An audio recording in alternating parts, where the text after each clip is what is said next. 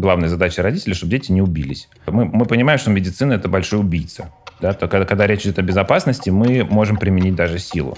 Короче, бардак кругом получается везде. Студент, который выходит после института, не может работать практически. Ты пишешь историю болезни для прокурора.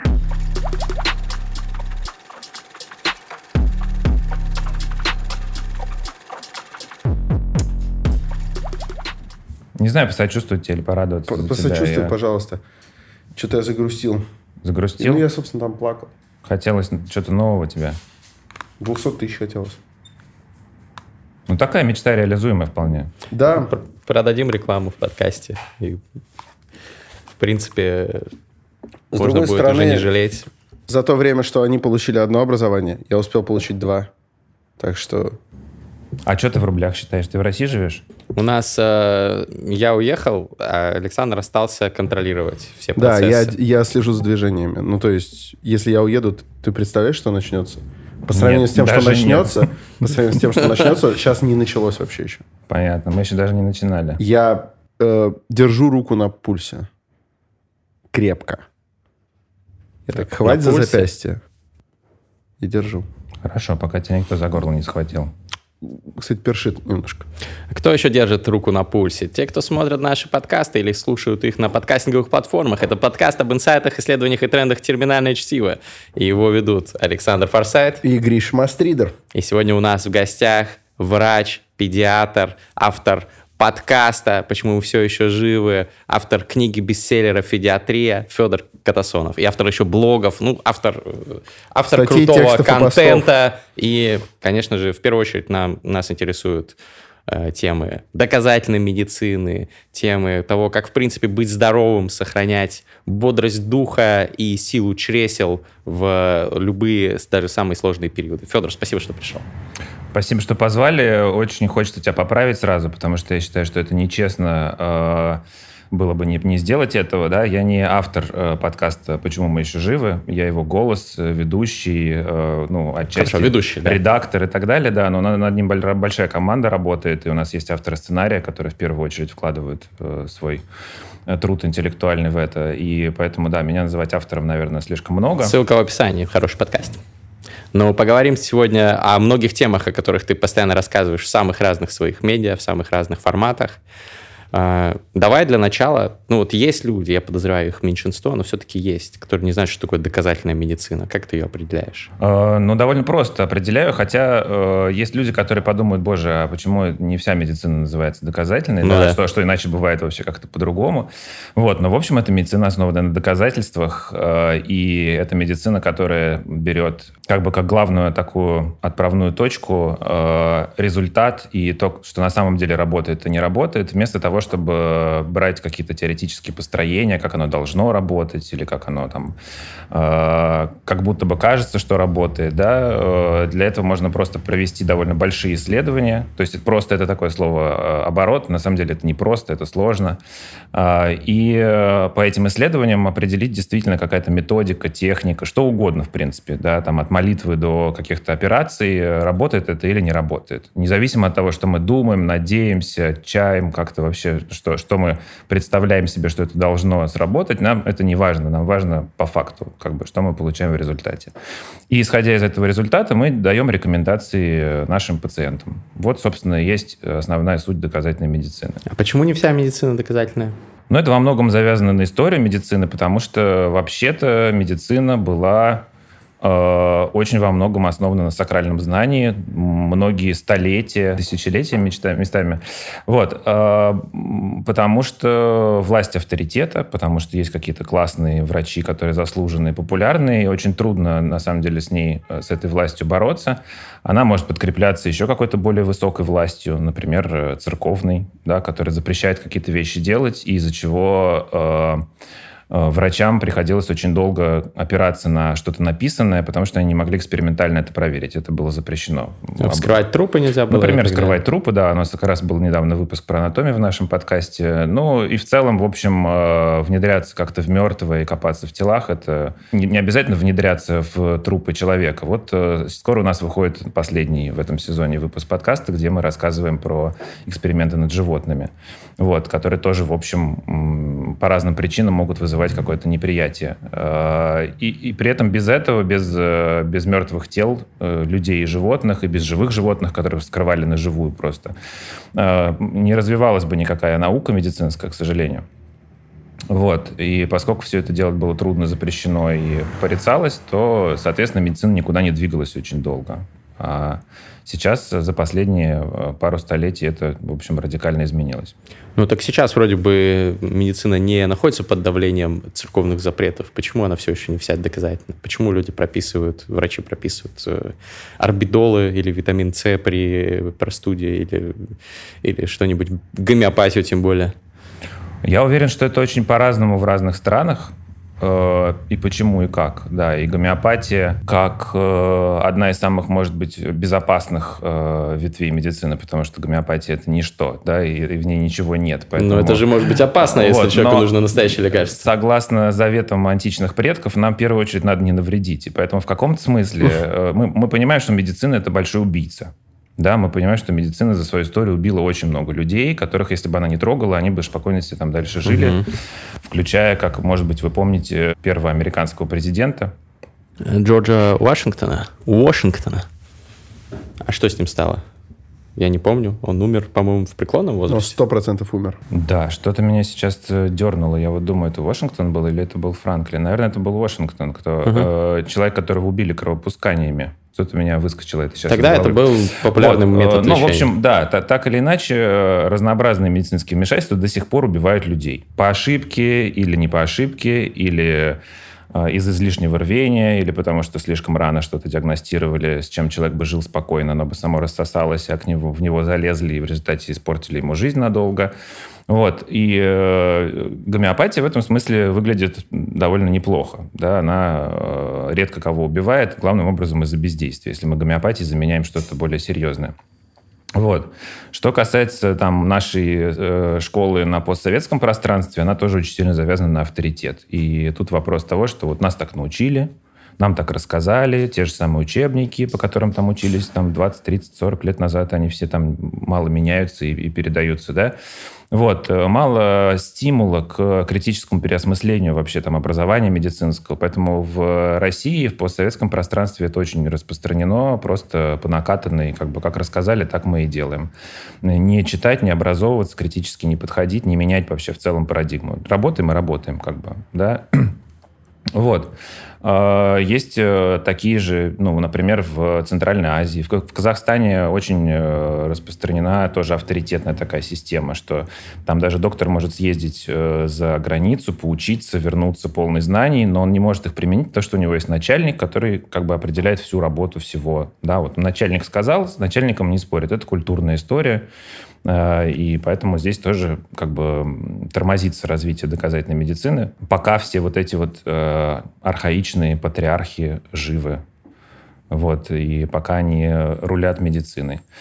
Э, вот. На российскую медицину у меня есть большие надежды, что как-то это, правда, закончится, просто обнулится. Там, я бы, на самом деле, может быть, в каком-то смысле иллюстрировал большую часть. По крайней мере, тех, кто преподает в институтах медицинских, да. Условно. Запретить им преподавать в институтах? Ну, да, или пройти какую-то такую сертификацию, которую они, в общем-то, в большей части не пройдут уже сейчас непонятно, что тоже э, многие люди, которые носят там звания всякие, профессоры, доценты, КМН, ДМН, они не пройдут э, современный экзамен с современными угу. представлениями. КМН, да? кандидат медицинских, медицинских наук, наук да? доктор медицинских наук, да. А что конкретно они, э, по какой части они не соответствуют? Они не читают актуальных научных исследований в международных журналах или... Я думаю, что это вообще в целом вопрос мотивации. Э, всегда. Э, и как эта мотивация устроена извне, в системе, как она устроена. То есть, ну, у нас есть сертификация, например, да, в, нашей, в России она устроена на государственном уровне. Э, я всегда очень ратую за то, как это в каких-то западных странах, когда есть медицинские профессионалы, они образуют организации, и эти профессиональные медицинские организации сертифицируют и дают право на работу, дают право называться ортопедом или не знаю, эндокринологом или кем-то, да, то есть такая история, как... Э, Не государственная. Да, друзья, э, ну, коллеги, коллеги тебя как бы оценивают и дают тебе такое право, и ты понимаешь, что ты находишься в этом поле. А когда это делает государство, когда это делают чиновники, когда много формализма, когда много продажи документов, естественно, да, потому что никто не хочет. Это одна история. Ну, еще есть история просто э, твоей собственной работы, как ты ходишь на работу, и где у тебя в этой работе есть окошко и стимул к развитию, где у тебя, в принципе, у самого себя когда тебе это никто не оплачивает, когда это никто тебя не отпустит просто так там в какой-то академический отпуск и скажет, пожалуйста, это, вот ты будешь получать ту же самую зарплату, то ну, ты там две недели поучись, например, да. А, все это очень формально, все это очень э, в таком виде, что у человека нет реально там экономической мотивации тоже этим заниматься. И э, проще работать по накатанной, и все. Что-то когда чему-то научился, вот так и как бы и идешь. А так нельзя? В медицине точно нельзя, нет. Да много где нельзя. Сейчас все меняется, мне кажется. Сейчас э, все профессии видоизменяются, и поэтому везде нужно развитие обязательно такое перманентное. Но это все равно, как если ты инженер, да, и у тебя нет возможности, времени и мотивации освоить там э, программы компьютерного моделирования, и ты продолжаешь сидеть с чертежиками. Ты, да, ты, может, и профессионал по своему времени, по своему уровню, когда ты учился, но ты не можешь найти тех решений, которые тебе может предложить компьютер. Инженерные решения, которые ты предлагаешь, будут отсталыми с момента своего возникновения сразу. Ну, или ты не знаешь новых материалов, ну, из да. которых можно что-то да, построить. Да, да. да не, очень понятно, да. конечно. В 16 лет я точно знал, что пойду учиться на юриста. Поступил в ГИМО на бюджет благодаря победе в телешоу «Умницы и умники», стал усердно учиться. Но, как видите, сейчас я совсем не юрист. Я пять лет проработал в международных юрфирмах, но потом сменил профиль и стал блогером и предпринимателем. Конечно, было страшно бросать престижную карьеру, решение не все мои близкие одобряли, но я его принял и ни разу с тех пор не пожалел. У моих друзей из нетологии недавно вышел классный ролик, где я рассказываю о своем пути подробнее. Там много интересных историй, как я был переводчиком Гуса Хидинга, как я писал законы для нескольких стран Восточной Европы и многое другое. Сейчас мир такой, что ты можешь заниматься чем угодно и зарабатывать на этом деньги. Лучше все-таки иметь какой-то ориентир, какой-то маяк, к которому ты плывешь. Я думаю, что юридическое мышление — это важнейшая вещь, которая у меня есть, которая мне очень сильно помогает. У них на канале такими историями делюсь не только я. Там и Даша Касьян. А, меня взяли работать официанткой в блинную и Гоша Карцев. Я гуманитарий, и это было очевидно с э, детского сада. Но... И другие. Это классные истории о поисках своего дела и разных путях к реализации. Переходите по ссылке в описании или просто вбивайте на YouTube «Нетология», подписывайтесь, вдохновляйтесь и становитесь вдохновением для других. Да. А это проблема в России или она на самом деле общемировая? То есть я бы спросил так, чтобы, чтобы конкретизировать. По твоим предположениям, среди общемирового числа врачей, сколько бы ты процентов люстрировал? Ой, я не знаю про, про люстрацию вот в том виде, как бы сколько бы я люстрировал. Не знаю, э, где-то системы работают неплохо, где-то системы работают э, сильно так себе. Ну И... вот назови, где прям хорошо, на что можно ориентироваться. А, я думаю, что ориентироваться нужно. Если мы говорим про доказательную медицину, да. это я сейчас спекулирую. Я не, как бы у меня нету статистики никакой в голове на эту тему, но если я говорю про доказательную медицину, мы должны смотреть на результат. Э, какие показатели общественного здоровья такая медицинская система обеспечивает? Э, то есть, что... Там, конечно, есть, кроме показателей общественного здоровья, там смертность, там младенческая смертность, детская, есть заболеваемость, какие-то есть как бы, параметры, которые можно посмотреть. Вот. Есть еще параметр удовлетворенности, собственно, пациентской, да, и здесь многие вещи могут не сходиться, и пациентская удовлетворенность может быть низкой, а эффективность медицинской системы может быть достаточно высокой. Э, в смысле того, что люди не, не болеют или болеют коротко, не умирают в таком количестве, да, и так далее. Продолжительность жизни ожидаемая высокая. Вот, поэтому я не хотел бы, наверное, говорить о том, что можно лезть в системы, которые работают неплохо.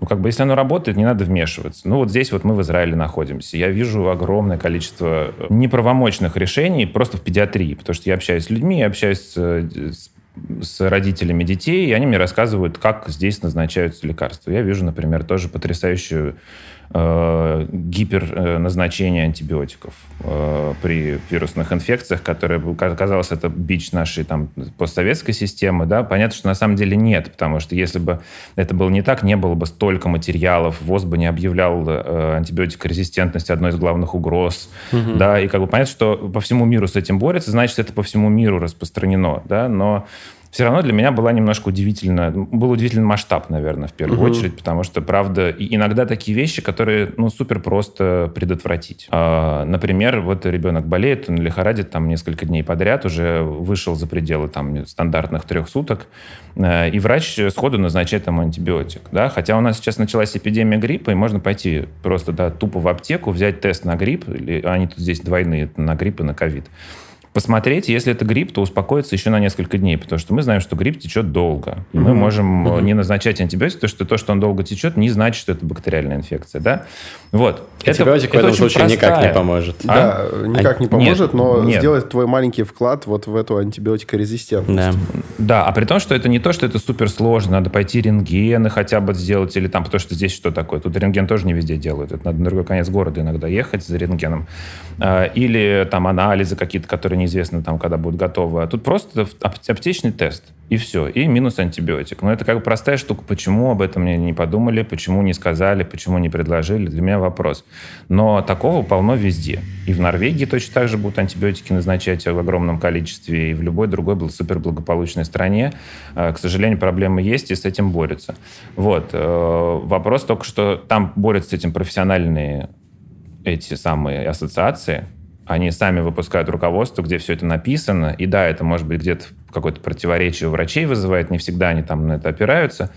Но э, проблема в том, что такого системного подхода вот в России, например, нету. Да? И, а это ужасно. Да, тут нет, нет этой системы, что мы вас всех научим, что так делать не надо. Да? Наоборот, это стимулируется всем назначить антибиотик, потому что если вдруг у кого что случится, ты будешь виноват, угу. а если ты назначишь его лишний, то никому никакого вреда не будет, э, ну, ты, ты по голове не получишь, потому что ты всегда можешь доказать, что я там что-то услышал или увидел, поэтому назначил антибиотик. То есть назначить не зазорно, не назначить может быть проблема. Поэтому мотивация сдвигается в сторону назначить. Это ужасающая история, которая э, лично меня как минимум с одним человеком поссорила. Ну, может быть, нельзя назвать это поссорило, но я перестал общаться э, в рэп-батлах, онлайн-рэп-батлах. Э, есть судья, э, одна из немногочисленных в этой сфере девушек, э, под псевдонимом Влада, ну и зовут ее тоже Влада. И у нас как-то раз мы с ней закусились. А, она рассказывала про свою сестру, которая, значит, воюет с ковидом. Это был вот э, период, когда э, только разговоров было, что вот о нем. И что она борется. Я не помню, как мы пришли к той информации, что она просто назначает антибиотики, и все, типа, супер. Я пишу, Влада, ну ты же понимаешь, что конкретно сам по себе вот именно коронавирус – антибиотиками никак лечиться не может, поскольку э, это принципиально невозможно. Антибиотики работают э, против э, бактериальных инфекций. А, она, я говорю, может быть, это против каких-то осложнений она назначает и так далее, ну, что-то подобное. Нет, со старта. Я говорю, ну, ты скажи сестре, что вообще, как бы, можно почитать про это, так э, делать нельзя, это бессмысленно и, скорее, даже вредно. На что Влада жутко обиделась и сказала, что моя сестра герой, она спасает людей, она точно знает э, и так далее. То есть это возникает какое-то отторжение, если бессистемно э, в частном порядке людям об этом рассказывать, они воспринимают это как какое-то вранье и даже почти оскорбление. Оскорбление высокой миссии, тем более тебе говорит какой-то недоучка, который, может, в интернете где-то прочитал. А у человека опыт, у человека практика. Как с этим воевать? Потому что, ну, тяжело ждать, я не только про антибиотики, тяжело ждать, что возникнут с нуля какие-то системы. Этого можно ждать десятилетиями, и то не факт. А, что можно сделать для врачебного сообщества, чтобы повысить информированность о каких-то вещах, которых уже сейчас можно и нужно знать? Я думаю, что сделать можно немало. Есть э, лагеря людей, которые считают, что делать надо изнутри системы, и которые считают, что внутри системы делать нечего. Я отношусь к последним. Э, у меня плохое э, впечатление от разнообразных систем. Я считаю, что системы людей перемалывают.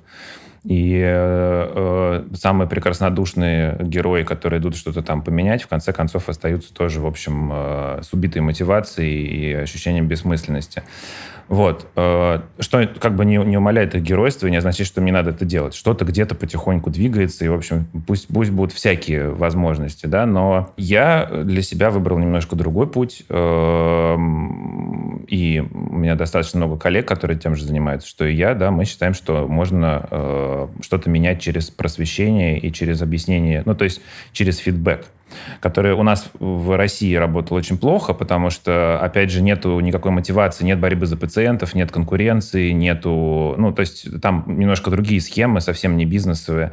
И в каком-то смысле удовлетворенность пациентов в российской системе не очень важна. Э, вот. Но все равно э, формирование запроса и показать людям, что вообще-то это не обязательно так, и это не единственный путь, есть другие пути, и сейчас делать по-другому.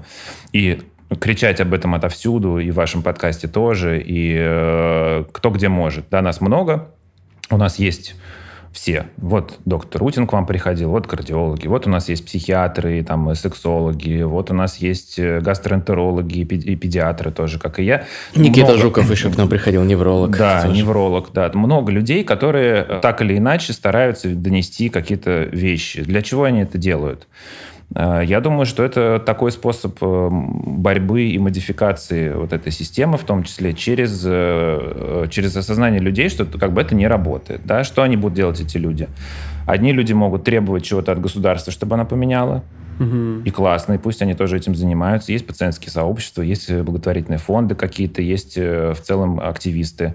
Вот. А другие люди просто будут молча отказываться от услуг государства и переходить в медицину, которая их больше устраивает. Частную медицину, где там это практикуется. Что тоже, в общем, неплохо. Больше детей останутся здоровыми и нетравмированными. Вот. Поэтому Э, я думаю, что основные такие вещи, если говорить про то, что каждый конкретный человек может сделать. То, что если говорить принципиально, конечно, надо перестраивать всю систему образования в вузах. Но когда мы начинаем об этом говорить, мы же говорим потом о том, что, черт, а надо и школы перестроить, блин, а надо и детские сады, и вообще надо, на самом деле, с самого рождения по-другому с детьми общаться, и, и там, разговаривать, и, и так далее. Вот. Э, и вообще, может быть, самое главное, это избавить нашу страну от насилия, и в первую очередь от насилия по отношению к детям, и дальше оно растекается всюду, э, да, и то, что мы сейчас наблюдаем, это тоже то самое насилие, которым пропитана страна. Вот, и поэтому, когда я думаю о том, что надо как-то глобально здесь поменять, оно одно всегда цепляет другое, потом цепляет третье. Думаешь, ну а что, вот мы тут сейчас это поменяем, а туда приходят такие же люди. Надо их менять еще раньше. Надо еще раньше как бы их освобождать от этого круга насилия, каких-то смещенных, наверное, ценностей. Потому что как эти врачи, которые молодые туда идут и хотят спасать людей, хотят делать что-то классное, а оказываются в результате с э, вот этой вот убитой мотивацией, с формальным вот это вот там мы вам сейчас все напишем, идите, а как вы будете это выполнять, что будете делать, нас это уже вообще не интересует, да, то есть очень много формализма, и вместо цели помочь человеку становится уже цель как бы выполнить всю работу, не получить по шапке, сделать все формально как надо, прикрыться там как бы следующий, следующий, следующий. Вот так вот. Поэтому как раз я думаю, что это, это все связано с обществом в корне, с тем, как бы как мы вообще детей растим. Да? Вот. Вот, и, а можешь конкретизировать про это? Интересно. Э, что про ты имеешь в виду? Э, воспитание детей, как это связано? Слушай, ну это связано с э, травмами, которые получают люди, с насилием, в котором они живут, с нормализацией этого насилия. Мы все впитываем то, что видим в первые годы жизни, и для нас это становится как бы нашей картиной мира интроектами, как, наверное, господин психолог знает, что это слово, да, то есть э, чем-то, что в нас привнесено, что не, не пережито нами, не осмысленное никак, а мы просто это берем за истину, это формирует как бы вот дефолт наш какой-то. Вот, и в нашем дефолте, в российском дефолте присутствует насилие. Э, оно присутствует много где, потому что э, взрослые считают себя важнее детей, они считают себя больше детей, главнее детей. Они эту власть утверждают. Да? Э, вот прекрасно Дима Зицер про это говорит, когда родители заставляют детей убирать в комнате. Да. да? И чему вот ну, тебя заставили брать в комнате, ты убрался, чему это тебя научило? Тебя чистоте научило? Нет, тебя это научило тому, что взрослый может подавить ребенка. Или что более сильный может подавить более слабого. Он тебя подавил, и ты это сделал. И ты получил урок в том, что как бы, вот э, есть такая картина мира, есть такое мироустройство, что сильные подавляют слабых. А надо как надо, как это большой вопрос, потому что надо, это начинается много где, ну, э, мы еще, может быть, не, не дорастили, там, не выросли еще те самые поколения, а может быть, где-то в каких-то странах и выросли, которые по-другому думают, да, и которые удивляются войне как способу ведения международного диалога, например, да, или там утверждения какого-то, потому что можно по-другому. Зачем бить кому-то морду, когда можно договориться, да, и Э, собственно, надо растить те поколения, которые, для которых бить морду будет неприемлемо, и, и насиловать будет неприемлемо в корне. Но То это есть- же несопоставимо то, что там убраться в комнате с каким-то насилием э, уличным или военной агрессией. А, скорее вопрос про то, как э, вот это мелкобытовое, кажущееся естественным насилие фоновое, на что его заменить. Ну, то есть э, нельзя Чтобы же... ребенок не жил в Вот сраче. да. вот ты говоришь, кажущееся естественным, да, именно это и надо заменять, да, чтобы, потому что кажущеся естественным, на- мы выросли в насилии. Я не знаю, в каком году вы родились, я родился в 83 году, вот, я родился в советском обществе, я понимаю, что такое, как бы, вот это патриархальное устройство семьи, когда глава семьи, когда один человек сказал, и все должны сделать. Ну, я думаю, у нас Просто- так же примерно Я просто было. сторонник мысли о том, что воспитание это всегда в той или иной мере насилие. Потому что если ты совершенно нигде не заставляешь ребенка пойти против его э, внутренних желаний, то он будет всю жизнь читать э, курочку рябу и хотеть только манную кашу. Ну, если упростить. Потому что, ну, если ты просто спрашиваешь, что ты хочешь, он такой, я хочу сникерс. Такой, ну, надо, а надо не сникерс. Допустим, ты можешь ему долго объяснять. Но далеко не факт, что он с тобой реально согласится. Скорее всего, тебе просто придется ну, накормить его полезной едой или дать ему более какую-то умную книжку, перевести его на следующий уровень потребления интеллектуального контента. Ну, то есть какое-то насилие в любом случае останется. Ну, слушай, э, можно таким образом вообще довольно долго разграничивать, что такое травма, что такое не травма, что такое насилие, Вот это- что это такое не насилие. Вот, да, как бы, и что из этого действительно так работает. Мы можем, опять же, если мы доказательно к этому подходим, мы должны, наверное, скорее по эффекту э, смотреть, да, то есть не, не каждое действие является травмой само по себе, а важно то, какой эффект оно оказывает на травмируемого человека, и вообще травмирует оно его или нет. Может, он психопат, его ничего не травмирует. Как бы то тоже вариант. Поэтому э, э, тут такая история, что это можно назвать насилием, наверное. На самом деле разница есть довольно большая в том, что это делается приказно сверху или это делается из контакта. Это делается из э, уважительной позиции какой-то, да, и это уже не, не называется э, как бы я тебя там сверху подавлю и все сделаю, а это называется сопоставление границ. Вот я, у меня такие границы, у тебя такие границы. Мы находимся в, в определенных условиях, которые, да, как бы обозначаются тоже Типа я уберусь в своей комнате, ты уберись в своей, потому что так нет, правильно. Нет, про ты убери свои, ты вообще делай в своей комнате, что хочешь, на самом деле. То- дело не- в не- свинарнике, скорее всего. Ну и ладно. Но я же не свиненка ращу. Это, это твоя гордость какая-то, ты Нажми, говоришь. пожалуйста.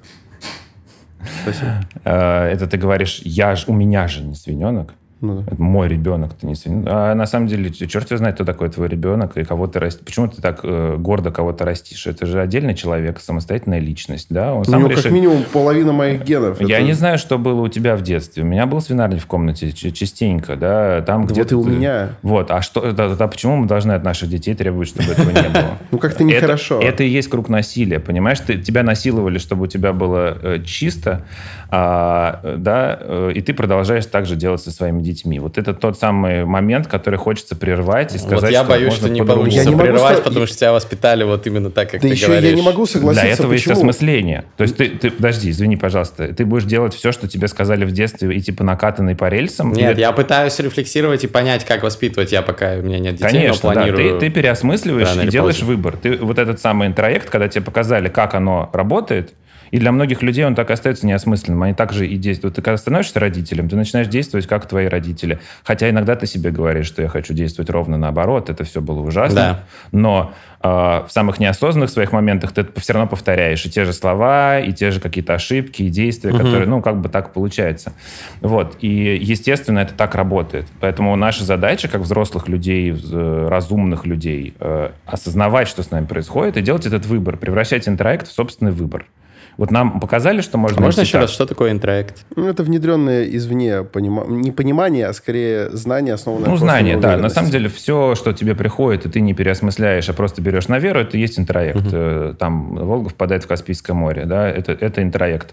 А, Или какие-то просто вещи, что люди ведут себя так. Люди ведут себя по-другому. В такой реакции можно ожидать, то есть так, в такой ситуации можно ожидать такой реакции. И ты живешь в ощущениях, что это норма, что это, это, это ты ничего другого не видел, как ребенок. И только вырастает, и понимаешь, что вообще-то на самом деле можно было и по-другому, и можно по-другому себя вести. И в такой момент ты берешь этот самый интроект, э, и начинаешь его обдумывать и пережевывать сам собой. Да? Подходит ли тебе это? Может быть, ты согласишься с ним и оставишь кучу всего, что в тебя заложено, в том же виде, в котором было заложено. Но уже переосмыслив, сказать, это мое. Осознанно. А может, да, осознанно. А Ну может да. быть, ты скажешь, это больше не мое, и я так делать с своими детьми не буду. И если тебя били родители, как получается, что в какой-то момент это пре- прекращается? Почему на каком-то поколении перестают бить родителей? Э, в смысле, родители бить детей? Потому что в какой-то момент приходит это осознание, я так не хочу, не хочу это продолжать. Это дедовщина в армии. Меня побили, я побью. Я, я хочу остановить это на себе. Да, вот так это и происходит. Бога ради, вопрос э, не потому, что я хочу припираться, но посмотри с другой стороны. Э, я в какие-то вещи хотел бы внедрять моему ребенку на более раннем возрасте, даже если я делал эти ошибки, просто потому что я вырос, и, допустим, сожалею о том, что когда я был ребенком, там, не знаю, мне недостаточно объяснили и недостаточно дали понять, что лучше, там, не знаю, сейчас читать больше, потому что потом времени не будет. Это не потому, что меня так же заставляли. И за- заставлять убирать комнату, заставлять не самое хорошее слово, но э, я буду желать, чтобы ребенок убирал комнату не потому, что меня просто заставляли ее убирать, а потому что сейчас, когда я более взрослый, более умный, я понимаю, что лучше жить не как, э, не как свиненок. Здесь Ну, вопрос ну, не и, и гордости. не живи как свиненок, понимаешь? Это твой выбор. Ты понял это? Классно, ты до этого дошел. Не То есть жи- ты считаешь, что ребенка контролировать ну, не надо? Нет, нет, почему контролировать не надо? Ну, как бы да, слово контроль, оно тут хорошее, потому что, как когда-то писал э, Валера Панюшкин, говорит, главное, чтобы э, главная задача родителей, чтобы дети не убились. Все остальное, в общем, они сами справятся, да, то есть мы должны обеспечить их безопасность. Я, конечно, не совсем с этим согласен, это такой утрированный, красивый пример, но есть много чего еще, каких-то родительских обязанностей, которые на себя беру, и мне, конечно, очень хотелось бы поделиться с детьми своей картиной мира и учить их или там воспитывать их в том духе, который мне приятен, и объясняя им, э, и они, к счастью, сами прекрасно с этим справляются, да, э, какое адекватное может быть отношение там к ЛГБТ, какое адекватное отношение к нынешней войне, какое адекватное отношение к тому, тому, тому, тому, да. Э, мое мировоззрение, конечно, я очень хочу им поделиться. Что они из этого возьмут, а что они возьмут у друзей, с которыми познакомятся через пару лет и будут с ними ходить куда-то гулять по дворам, я не знаю, как бы это каждый человек сам себе набирает, да, и здесь ты говоришь как человек, на самом деле, который забыл свое прошлое, как будто бы. Да, то есть ты вообще обесцениваешь все, говоришь, надо было мне вообще делать, как родители говорили, они были правы, да, и, и все. А на самом деле все, что ты приобрел, отказываясь от этого э, и приобретая сам с собой, со своим опытом, с какими-то другими, с, с людьми, от которых ты тоже что-то набрался и послушал, это же ты. и- Я же способен к абстрактному мышлению. Я понимаю, что если бы я больше э, следовал их рекомендациям, я был бы сейчас еще умнее, и все было бы еще круче. Я не знаю. Ну, я же говорю, мы способны не к абстрактному мышлению. если мы мы- можем это если мы- проверить, но мы, мы можем способны- поставить мысленный эксперимент. Мысленный эксперимент я могу поставить, например, про себя тоже. Э, Если бы я не научился читать там в два с половиной три года, да, и не читал книжки за поем в детстве, то я бы гораздо больше бегал по дворам, я бы был лучше физически развит, например, да, и как бы э, меня не пугало бы занятие физкультурой, которое я терпеть не мог и не ходил, э, если только мог на него не ходить. Вот. э, И это было бы здоровее в чем-то. Я, наверное, в чем-то в другом бы развился как-то сильно Но Ну, ты лучше. примеряешь э, ведь это к своим нынешним ценностям. То есть ты считаешь, Нет, книжки для тебя, наверное, все-таки важнее. Я не знаю, я тебе просто говорю про то, что есть альтернативная реальность, в которой мы действовали немножко не так, как э, действовали, или с которой произошло что-то другое, и там были свои плюсы и свои минусы, да, но мы находимся в этой реальности. Я супер за то, чтобы детскую реальность не корректировать, потому что э, мы ее корректируем всегда в, в угоду своему личному опыту, в угоду своим э, амбициям, которые там, у меня не получилось, пусть ребенок это сделает, или в угоду своим представлениям. Моя любимая история, как я ходил в музыкалку, потому что, значит, был очень, очень важный аргумент у моей мамы, что мой дядя, э, который э, ходил в музыкалку и закончил ее, когда всех призывали в Афган, он попал не на войну, а в оркестр военный. И вот, и, и типа, и ходи, да, и, и я под этим как бы, Актуальный аргумент. под- под крючком вот этим, как бы вот этого, этой какой-то войны, которая неизвестно будет или не будет. Ну, то есть у у моей мамы случился травмирующий опыт, как у всей страны, да. Отправляли мальчиков э, служить, они не возвращались, это было ужасно. Вот. И тут случилось чудесное избавление, которое, конечно же, конечно же, э, привело к тому, что вот родился такой способ обойти лайфхак такой. И надо его обязательно заюзать, обязательно использовать, обязательно вот у меня есть маленький мальчик, я его спасу тоже таким способом. Вот, все эти представления твои, они такие же узкие, как и любые другие представления. Да, они твои, собственные, на основании твоего опыта полученные, да, я так думаю. Вот, э, соответственно, они могут твоему ребенку вообще не подойти, он другой, у него другой темперамент, у него другая нервная система, э, у него другие желания, другой вкус.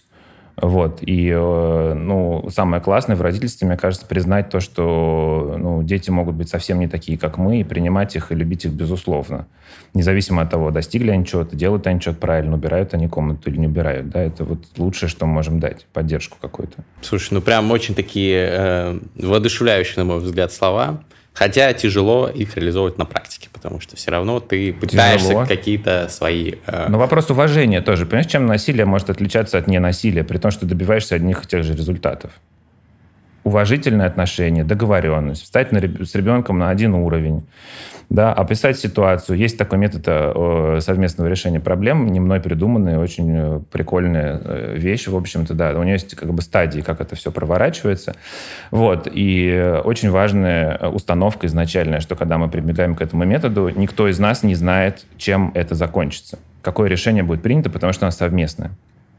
И здесь есть очень большая уловка, потому что люди нашего склада, выросшие в понимании, что взрослые умнее, важнее, сильнее, они очень часто манипулируют таким образом. То есть мы как будто бы сейчас с тобой совместно решаем проблему, но я-то знаю, чем все кончится. Я знаю, куда я тебя приведу, знаю, как я как с тобой поступлю, да.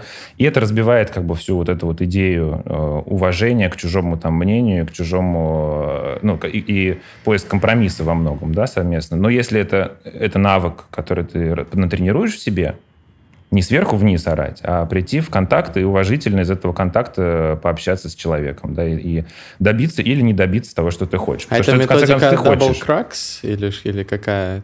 Когда ты говоришь э, свою позицию и что могло бы ее изменить? Или, или, или, или как это работает конкретно? А, нет, но это работает... Э, эта методика называется метод совместного решения проблем. Она описана в книжке, например, «Взрывной ребенок». Она включает в себя, например, активное слушание, которое пропагандирует э, Гиппенрейтер. Да? Да. Вот, она включает в себя проявление эмпатии определенной и вот э, понимание того, что есть вещи, к которым можно прийти совместно. А, они заранее не предопределены, и это исключает подавление взрослым человеком маленького человека. Да? И а, как следствие обучения этому подавлению. Взрослый может подавить маленького. Я рявкну, акустический удар, ты сделаешь все, что я захочу. Может быть, даже описываешься еще по дороге. Ну, то есть, как бы можно у нас есть все ресурсы, чтобы с детьми поступать, как мы хотим абсолютно. Засунуть их в коробочку и там как бы... Вот. Но мы учимся с годами, с веками, что мы по-другому относимся к детям, мы их уважаем, уважаем их мнение. И в таком они, э, в общем и целом, склонны сотрудничать гораздо больше. Гораздо меньше вызывается оппозиционного поведения, гораздо меньше вызывается противоречий, там, сопротивлений каких-то, потому что если ты с ребенком в контакте, то и хорошо это работает. Поэтому я не могу согласиться с тобой, что всегда э, воспитание — это насилие. Нет, не всегда. Но только если насилием называть какие-то самые простые вещи, когда человек в принципе не делает сразу то, что хочет, сам себя в конце концов насилует, говорит себе «стой», ну, как у нас это маленькое э, какое-то детское желание, там, вот я хочу вот этого, да, как бы вот сейчас вот оно, да, но мы можем его подавить. Это насилие, что мы можем его подавить, или это просто какой-то самоконтроль? Ну, если, если брать просто какие-то сухие определения, наверное, это насилие, но поскольку цель э, нашей сейчас дискуссии не в том, чтобы полностью переубедить нашего соперника, а раскрыть, э, значит, Э, обе позиции, мне кажется, что дальнейшее препирательство будет уже излишним. Хотя я все еще, я все еще не считаю, что Э, во всех вопросах надо действительно с ребенком становиться на один уровень, обсуждать, принимать совместные решения. Я не очень понимаю, для чего. Сто процентов. Вот. вот, например, решение об эмиграции, конечно, ты не будешь принимать вместе с ребенком. И есть некоторые семьи, которые да, здесь а он, в демократию. А он говорит, а он говорит, а у меня здесь друзья, друзья у меня да. здесь школа. Да, потому что э, есть решения, которые мы при, принимаем часто тоже исходя из своего собственного опыта э, и понимания ситуации. Но это решения, которые связаны с э, безопасностью в первую очередь. Да? То когда, когда речь идет о безопасности, мы можем применить даже силу. Ну да. Мы можем типа схватить, схватить ребенка, оттолкнуть да, его, если оттолкнуть, там едет на него схватить, ну, еще что-то. Конечно, мы можем здесь применить насилие, но это насилие как бы такое совсем во благо, спасительное насилие, можно сказать. Вот. Э, я бы его даже насилием не называл. Это только очень формальное какое-то определение. А вообще, э, конечно, есть вопросы так, так, такого рода, когда ты не можешь опираться на э, мнение детей, потому что у них нет и не может быть никакого полного понимания ну, А может, он другой человек, он хотел остаться в воюющем государстве. Может вот он, быть, может быть, да. Ну, вот как, ну, понимаешь, видишь, есть какие-то тонкости полутона. На них можно зациклиться, но я просто предлагаю признать, что они есть. И все еще есть ситуации, в которых ты, э, несмотря на не просто любовь, а действительно уважение и отношение с пониманием к ребенку, все равно вынужден будешь в какой-то момент сказать последнее слово, и за неимением лучшего оно может быть подкреплено просто «я взрослый, я так решил». Такие ситуации Может есть. Быть. Но, опять же, есть история того, что ты с этими детьми, если это дети против, это дети уже довольно большого возраста, да, то есть понятно, что это не про малышей речь идет, это речь идет про малышей, э, про детей, с которыми ты можешь разговаривать. Если ты можешь с ними разговаривать, то тут работает любое правило, как бы как и с любым другим взрослым. Это вопрос дипломатии, вопрос твоей договоренности, как ты объяснишь, как ты покажешь, на какие компромиссы пойдешь, о чем договоришься и так далее. Ну, то есть, да, если тебе не хватает на то, чтобы всю эту дипломатию развести, или у тебя нет на это времени, ты применишь насилие. Ну, да, вот ты отец-одиночка, у тебя там есть двое детей, и у тебя объявили мобилизацию. Да, ты не будешь, у тебя нет времени с ними дипломатию разводить. Ты просто их хватаешь и уезжаешь, потому что их не с кем оставить, и ты... ну, гипотетическая ситуация какая-то, да? Вот, понятно, что это т- такое может быть. Но когда у тебя есть время, например, обсудить, э, ну да, это вопрос твоих навыков, это вопрос, в конце концов, даже психологу можно пойти спросить, как об этом поговорить. Так я же и не говорю, что не надо договариваться и не надо обсуждать. Я всегда считаю, что твоя позиция, даже если ты, а, как раз в отличие от того, о чем ты говорил, даже если ты четко знаешь, к чему ты хочешь привести, а, может быть, с твоей точки зрения я ошибаюсь, но даже в такой ситуации можно провести разговор, привести аргументы, и это не будет выглядеть как то, что ты заставил. Ты объяснил, почему так надо.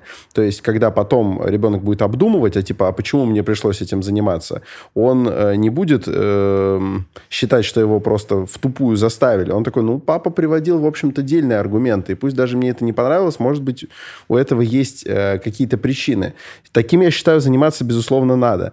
Но действительно искренне э, не знать, к чему ты придешь э, с ребенком в ходе какого-то обсуждения, мне кажется, это очень только в частных случаях.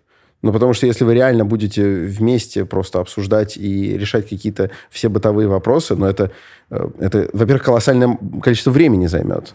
Ну, гораздо, колоссальное. гораздо меньше, чем займут конфликты, которые после этого возникнут, если ты это не сделаешь. А если у меня патриархальная система, основанная на религиозном фундаментализме, и мой ребенок Тогда целом, тебе гораздо проще. в целом растет, В целом, он растет в таком рожай. Да, Рожай, рожай, конечно, хоть 10 детей, как это вот здесь тоже принято. Если у тебя патриархальная система, там все выстроено, если ты живешь по Торе или ты живешь по Корану, конечно, тебе гораздо в этом смысле проще. У тебя даже написано, как тебе надо себя вести. Ну да, да. Вот, и э, да, и, ну, ну, конечно, да. Но мы же про другое немножко говорим. Мы говорим про будущее, про то, что как бы на что мы хотим вообще потихоньку Да, все это заменить, хотим как мы хотим убрать э, насилие. Да. разнообразие всех систем, просто хотелось его здесь осветить чуть-чуть. А, Но я понимаю, цветы. история.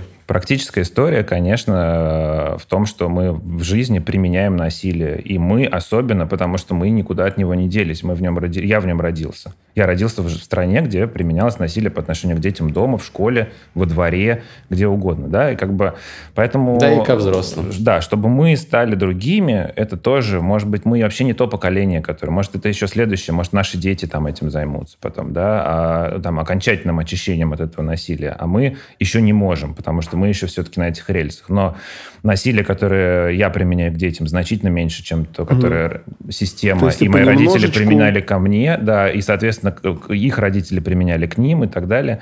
Вот. э, И это насилие тоже может быть разное. Мы учимся его называть и распознавать, потому что речь не только о физическом насилии. Есть, конечно же, и психологическое, Психологическое насилие, насилие, очень, которое очень много. Эмоциональное насилие. травматическое. Да-да-да, и тоже вот Конечно. наше ну- научение, как это распознать, физическое насилие уже хорошо, тут просто можно сказать, не бей детей, все, пальцем не трогай. Это уже про- очень просто. А да. объяснить, как что сказать- такое да, психологическое объяснить, насилие, как не насиловать. Да-да-да, как вот, э, вот это вот все не подавлять, не шантажировать, не манипулировать, и вот это все гораздо труднее.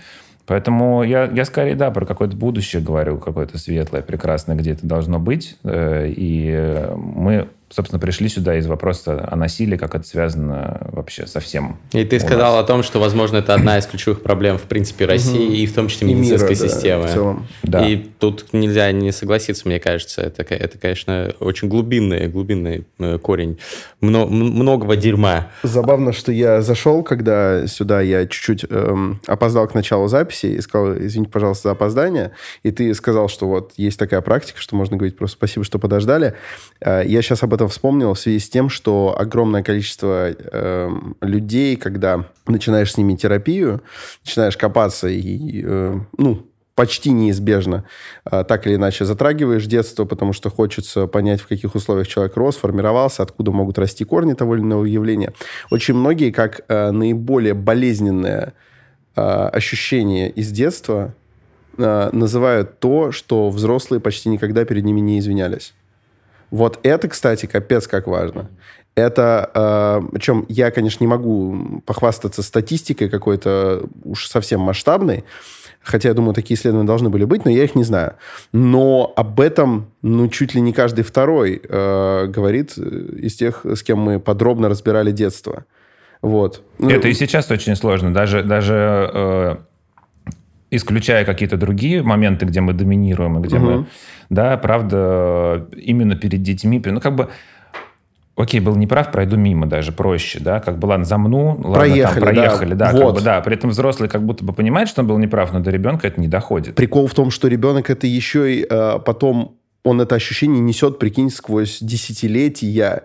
И когда вы начинаете анализировать, он, он иногда об этом даже не думал, но он осознает, что же его так обижало, что же ему было так тяжело.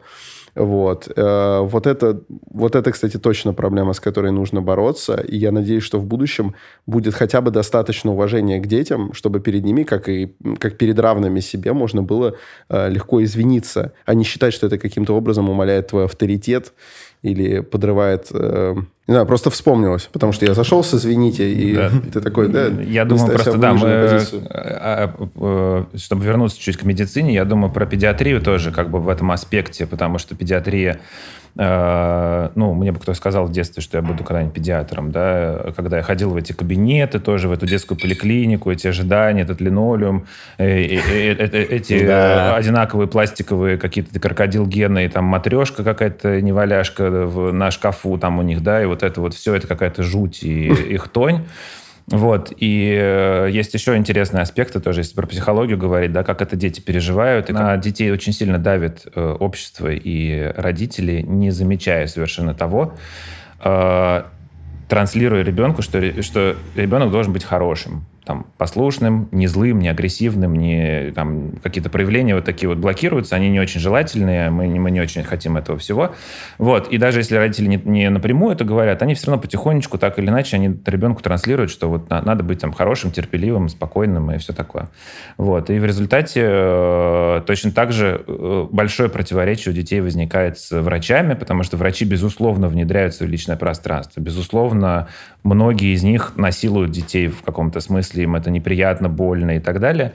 Вот. Но при этом э, родители транслируют детям, что врачи им помогают, что это хорошие люди, что и, да, и как бы такое узаконенное получается насилие. И э, э, психологи, что мне очень нравится, как они работают с этим, да, когда они дают возможность детям, чтобы эта энергия вышла, потому что ребенок злится на врача, но злиться запрещено ему на это, да, поэтому э, психологи там говорят, давай нарисуем там этого доктора, а тут ты его зачеркнешь, порежешь, порвешь, там еще что-то, и у человека выходит эта самая энергия, да, это то, как это сейчас здорово происходит, а как это было с нами, кто нам давал, кто, кто мне мог сказать, что я могу ненавидеть эту тетю, я как бы ее могу ненавидеть, потому что она меня там трогает, лезет каким-то холодным металлом ко мне в рот и щупает что-то холодными руками неприятными, вот, ну, то есть, как бы, да, но для нас это само собой разумеется. Вот мы какое-то маленькое контролируемое насилие в медицине переживаем, в педиатрии, да, под контролем родителей, Родители сами за руку детей приводят, чтобы это происходило, вот на уколы, вот на процедуры, вот на проверки, да, как это ребенок воспринимает, что, что это, чему это его учит. Поэтому мы как раз педиатрию тоже меняем в этом направлении. Вот этот вот э, вопрос про насилие и сделать что-то, как я понимаю, что тебе лучше,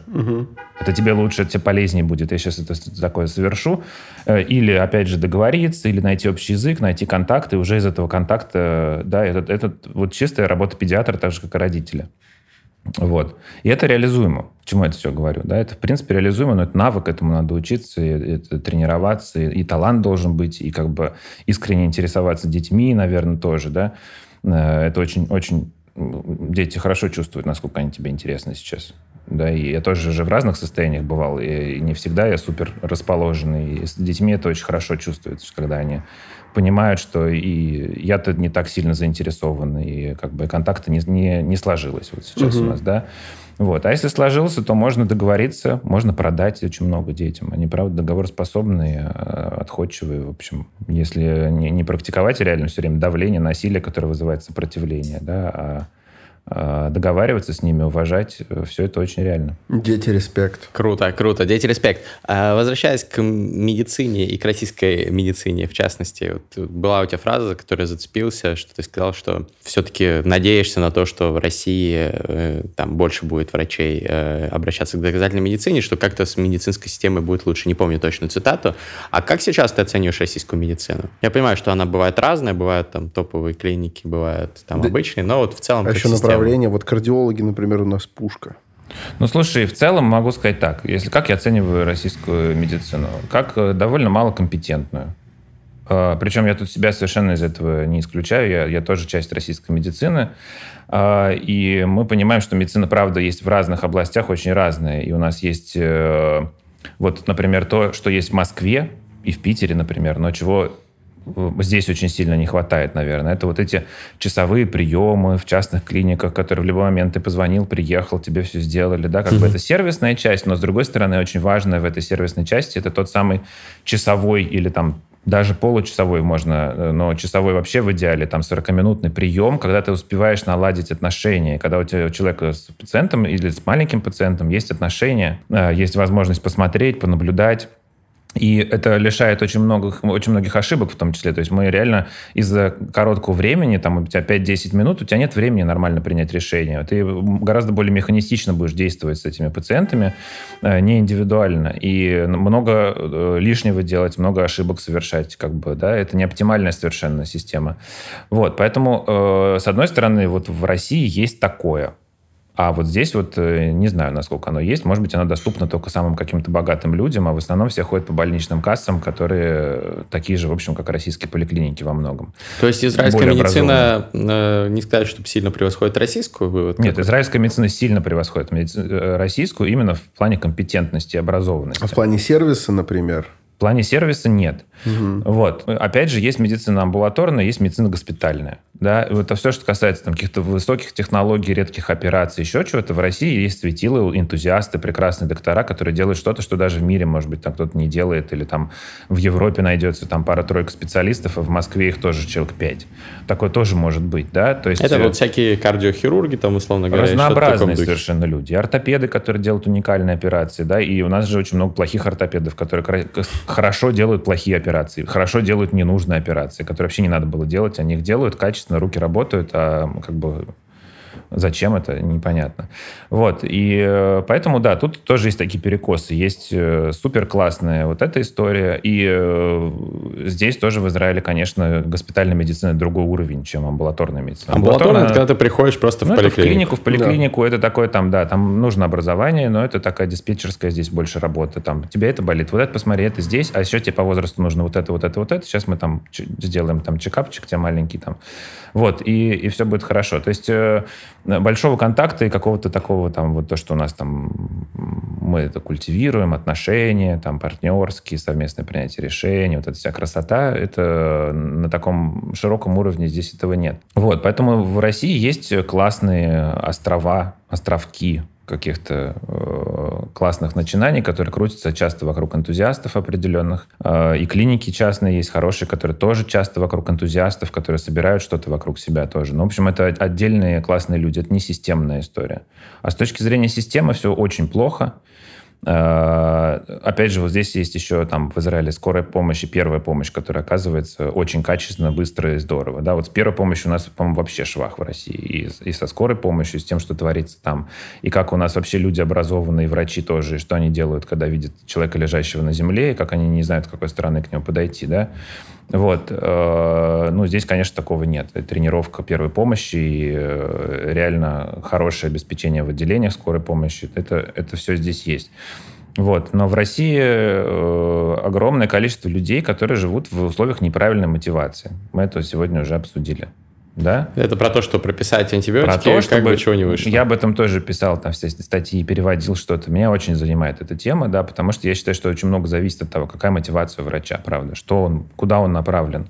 И когда мотивация не получить по шапке, я считаю, это основная мотивация э, в российской системе, потому что ты должен все выполнить, и нас с института учат, что ты пишешь историю болезни для прокурора. То за бред. И даже вот сейчас мне, мне э, пишут какие-то люди, Э, с которыми там мы обсуждаем каких-то детей, врачи, которые в России до сих пор остались, и которые рассказывают тоже там, что ну вот, я говорю, здесь не надо этого делать, здесь не нужно делать рентген этому ребенку, потому что у него нет показаний для этого, и я не подозреваю у него там какой-нибудь пневмонии, зачем мы это будем делать?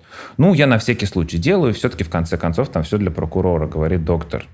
Вот. И это, это реально такой же интроект, который вдолбили в студента первого курса или второго курса, да, и он э, живет в ощущении, что ему нужно все больше и больше бумажек заполнить, все больше и больше сделать с одной стороны, с другой стороны, самое главное, чтобы нигде не было никакой ни жалобы, ни... То есть, чтобы тебя начальство не прижало, чтобы на тебя пациент не пожаловался, к чему это приводит? Ну вот, например, с антибиотиками мы обсудили, да, э, угу. проще назначить, чем не назначить. Все идут с антибиотиками. А с прививками? Прививка – это очень спорный момент. Ты сделал прививку. Есть риски. Если после нее что-то случилось, то родители всегда склонны думать, что это связано с прививкой. И, соответственно, э, каждая прививка для врача, по большому счету, маленький риск, потому что после этого можно получить жалобу. Да, ребенок ногу сломал, приходит мама и говорит, смотри, у нас после прививки ребенок ногу сломал. Это точно прививка, давайте комиссию устроим, разберемся. Вот. И я, это я утрирую на всякий случай, если там кто-то подумает, что это Могут серьезно, даже и так, да. я думаю, сказать. Вот, э, но да, всякие разные штуки, которые могут происходить. Э, там принес, принес из детского сада какую-нибудь инфекцию, у него температура, там, не знаю, лежит э, тряпочкой, стонет, и мама приходит и говорит, что это тоже с прививкой связано, которую сделали там неделю назад. Ну, например. И, конечно, к чему это стимулирует врачей? К тому, чтобы не рекомендовать прививки? К тому, чтобы находить при поводы не делать прививки, чтобы давать ложные медотводы, чтобы... А вот у вас тут гемоглобин на 2 единички ниже, а вот у вас тут там нейтрофилы какие-нибудь, а вот у вас там еще э, сопли всего на прошлой неделе прошли, давайте еще подождем, вдруг вернуться. Да? Ну, ну просто какая-то бредовая какая-то мотивация, и проще не сделать.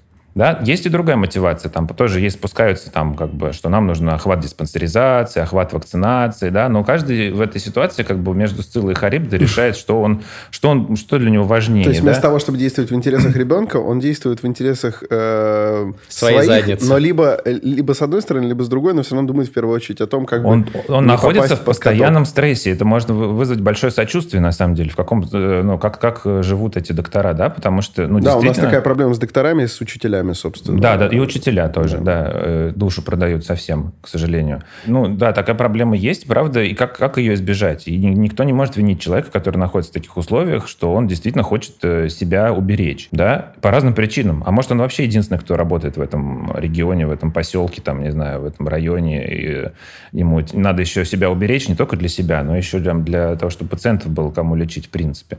Вот, в общем, вопросы мотивации и вопросы того, почему врачи принимают такие или иные решения, и как у нас в стране, в России, в, в той стране проработано очень плохо. А, и врачи находятся под прессингом, и это не стимулирует их образовываться, не стимулирует их э, становиться лучше с медицинской точки зрения. Это их учит каким-то другим навыкам. Как лавировать, как вот э, сохранить, может быть, какие-то остатки своего желания помогать людям, да, я тоже, я так обобщаю, понятно, что есть очень разные люди и очень разные мотивации. Я говорю про то, какая мотивация в системе. Как угу. система, какую мотивацию тебе а дает. система, как я помню, ты не любишь и Считаю, и- что да, но есть них- системы получше, да, в которых э, мотивация строится на э, там, контроле качества какого-нибудь медицинской помощи, на контроле удовлетворенности пациентов, на там, ну, какие-то разные, на показателях объективных, которые действительно важны, и в которых ты должен отчитаться, зачем ты назначил этот антибиотик так, чтобы ну, было понятно, что ты мог его не назначить, и это будет уже тоже ошибка, да? Я Вот. очень хорошо понимаю про эту гадкую перестраховку и- понимаю, насколько мне было бы еще хуже, если бы я а, через а, эту ситуацию прошел ребенком.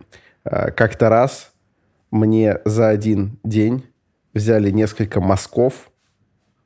Пацаны поморщились, да? Ну, я, я думаю, что поморщились, кто, кто шарит. Причем два из которых были... Я же смотрю, на что он брался. Ну, их иногда надо брать на разные исследования. Ну, тогда еще как... ну, окей. Но два из них были взяты на одно абсолютное исследование, просто в разных местах. Потому что я сначала пришел в одну больницу и уже получил там, э, там экспресс там несколько, несколько часов. Вот. И в итоге пошел в другую клинику, и они сказали, а мы вам свой сделаем. Я говорю, зачем? У меня вот это исследование. Они говорят, надо. А уж а уж каждый следующий, это пацаны еще сильнее должны поморщиться. И это была чистой воды перестраховка какая-то. Видимо, они думали, может, я купил, подделал, э, справку сам написал. Тоже вопрос компетентности, видишь? То есть э, это на самом деле косвенно подтверждает то, что я говорю, что некомпетентность это Абсолютно главная проблема, потому что э, эта некомпетентность рождает недоверие и пациента к врачам, и врачам друг к другу. Пришел ко мне пациент оттуда с тем-то, с тем-то, и вот сейчас в Израиль принеси, попробуй свой какой-нибудь рентген или МРТ или еще что-то, они даже смотреть не будут, скажут, переделываем у себя. Вы там в России вообще ничего не умеете снимать, вы ничего не видите, Ну, то есть не это, видишь, находите. это даже не российская проблема. Вот, да, вот, да, как бы, обалдеть. ну, это, это вопрос доверия к российской медицине. Я понимаю, да. То есть, наверное, американское МРТ они посмотрят, я думаю. Не знаю, правда, мне не приходилось их спрашивать об этом. Вот, но вопрос в том, что действительно, как бы, доверия никакого нет, с одной стороны, а с другой стороны, есть еще мотивация коммерческой системы, которая говорит, назначь пациенту больше анализов, Он заплатит, Да. да. да, он заплатит, не вам. Мы, мы- и мы можем это представлять как э, повод для того, чтобы переделать, что мы не доверяем, там плохо делают в этой лаборатории. Это на самом деле правда. У нас в разных лабораториях могут какие-то анализы плохо делать, не справляться с ними совсем. Вот. э, мы этому не доверяем, сделай у нас. То есть э, повод как будто бы объективный. А внутренняя мотивация может быть такая, что ты заплатишь э, деньги в клинику, и средний чек будет на уровне. Никто не получит штраф или, наоборот, премию получит какой-нибудь. В общем, надо менять систему мотивации и надо менять ментальность людей путем отказа от насилия на всех уровнях. Это две вещи, которые пока Супер что глобально суммирую. звучит, да. Что-то еще? Ну, надо все ставить глобальные цели, что только к ним хочется стремиться как-то идеалистически. Так что Что еще Что-то нужно еще? поменять, чтобы лучше стала российская медицина? Ну, наверное, какую-то информационную базу надо поменять. Ну, то есть, помимо того, что у человека должна быть адекватная мотивация к обучению и адекватная мотивация к работе, нужно дать ему для этого материал. И э, что говорить про медицинское образование, ну, конечно, было бы очень классно все его целиком перестроить, как-то больше э, использовать международные наработки, чем наши собственные. Вот. И э, вопрос вот именно рабочей стандартизации, конечно, тоже было бы классно. Мне кажется, в Украине так сделали. Э, Или где-то еще на постсоветском пространстве, когда э, мы можем использовать препараты, которые одобрены, например, FDA американской. Мгм. Да? Их То есть не- не использовать это- свое, вот все, полный свой контроль качества, который тоже может быть купленный, прогнивший, коррумпированный, да, там, и э, как это сертифицируется и так далее, и все эти исследования, э, после которых, собственно, появляются у нас орбидолы и, и прочая Да. фигня там, да, с кага- кагацелами, вот, на рынке. Э, просто брать то, что уже другие люди сделали, и верить им. Ну, они, да, у нас там все время, как бы, мне кажется, главное у них отмазка такая, что разный контингент, что, ну, как можно сравнивать? У нас, правда, эпидситуация очень разная, болезни разные, этнический состав разный, соответственно, генетические болезни у нас тоже там отличаются, и предрасположенности. Понятно, что нельзя взять полностью одну систему, перенести с э, земли э, американской или э, обетованной на российскую землю. Вот. Но все-таки больше доверия, и правда, сколько у нас этих историй, когда есть препараты за границей, в России нет, они не сертифицированные, надо их... Или, они в России есть, но они в не в, не в удобори- в удобоваримой форме какой-то, да, которая невозможно там... Вот, э, то есть во всем мире условно есть какие-нибудь свечки там или что-нибудь, э, там сиропчик, а у нас есть только уколы, да, например. Ну, я про детей говорю, у детей такое бывает часто. Вот, то есть просто получить возможность как бы пользоваться уже чем-то одобренным, какими-то серьезными инстанциями, да, но это вопрос доверия к этим инстанциям. Конечно, никакого доверия к американским инстанциям у российских нету. Вот. Но мне кажется, это было очень было хорошее пособие. То есть просто брать и тупо перенимать чужой опыт, это будет точно лучше, чем э, пытаться выстроить этот опыт свой, э, транслировать его. Ну, даже если мы слепо будем вообще просто брать вот чужие рекомендации, не переписывая ничего, это точно будет лучше, чем если мы в отсутствие полной статистики медицинской. Вообще мы не, мы не представляем, что у нас в стране происходит э, с заболеваемостью, со смертностью. Мы даже не знаем, сколько у нас человек там в России живет. Ну, все думают, что 140, кто-то говорит 145, а есть мнение, что 100. Э, и кто их считал? И как их считал? Вы, а вы перепись помните? населения? А перепись населения, вы помните последнюю? Но я Вы знаете хотя бы одного человека, который в ней участвовал? Человека, да, Я тоже. знаю чувака, который э, участвовал в переписи в качестве переписчика, и он, собственно, источник большей части моего недоверия к этой переписи. Он говорит, это просто жесть. Ну, сейчас не будем в это углубляться, но, Да, он, но- но- он, мне кажется, больше, чем кто-либо из нас сомневается в ее результатах. Поэтому еще один пункт у нас обозначился в разговоре. Да, для того, чтобы у нас медицинская система в России улучшилась, нужно, конечно же, как минимум считать, учитывать что-то, начать вести учет и понимать, Аналитика. что происходит. Мы не знаем, что происходит. Мы не знаем ни сколько людей, ни как они болеют, ни чем они болеют. Вся статистика мухлюется четыре раза переписывается. У нас не может быть столько. У нас ВИЧ падает в стране, оказывается, да, э, заболеваемость. Ну, как бы это бред, э, такого не может быть. Вот, ничего не сделано для этого, чтобы так происходило, да. Э, И сколько у нас людей болеет ВИЧ, сколько туберкулезом, сколько, а сколько неучитываемых, да, как бы не- не посчитанных никаких. Э, Какой у нас охват вакцинации, какой у нас как- охват, там, не знаю, инфекционные заболевания какие у нас, да, сколько, сколько и как. Э, Никакой статистики нет.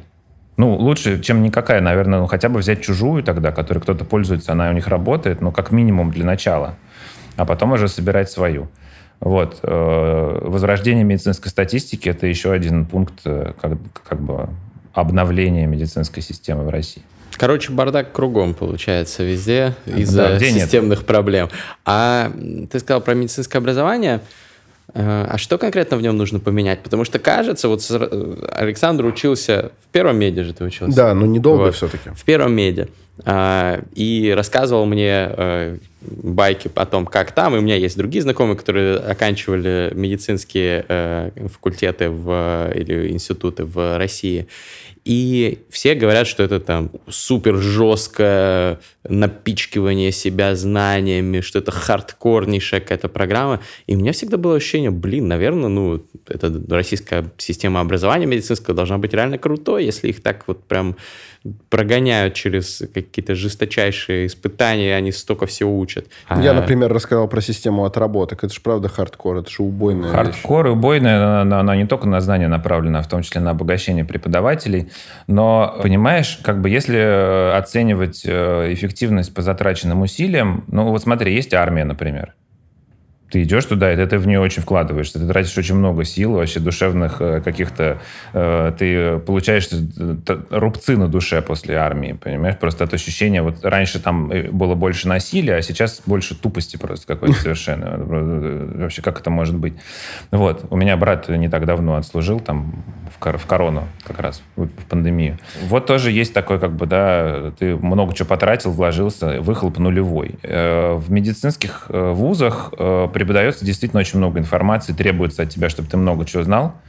Э, К сожалению, очень сильно оторванные от реальности. Ну, то есть, да, первый три курсы, когда дается база какая-то, там, понятно, анатомия, гистология, физиология, наверное, там как бы, ну, просто формат мышления задается и понимание, как там что работает, это неплохо. Но но то, что происходит дальше, вот у меня была одна знакомая, которая пришла в больницу работать, я там уже работал в больнице, она пришла после института, э, золотой, ну, как это, красный диплом называется, да, с, э, супер отличница какая-то. И все она знает, и все она понимает, и все. У нее был каждый день конфликт с заведующей отделением, со всеми врачами, э, и, ну, она была просто непригодна для работы в, э, с пациентами. Почему? Э, потому что у нее на все было свое представление, которое не имело никакого отношения к реальности. Ей так рассказали, так было написано в учебнике, как бы, да, а это все уже очень сильно устарело. И она работает с людьми, которые бесконечно каждый день имеют дело там, с грудными детьми, например, да, они понимают, как они устроены, что там с ними происходит. Это просто даже насмотренность. Там, ты когда работаешь 40 лет с этими детьми, ты, ну, ты их чувствуешь. Вот, и, эм, и это как бы, и вот человек, который тебе приходит, говорит, а нас учили по-другому.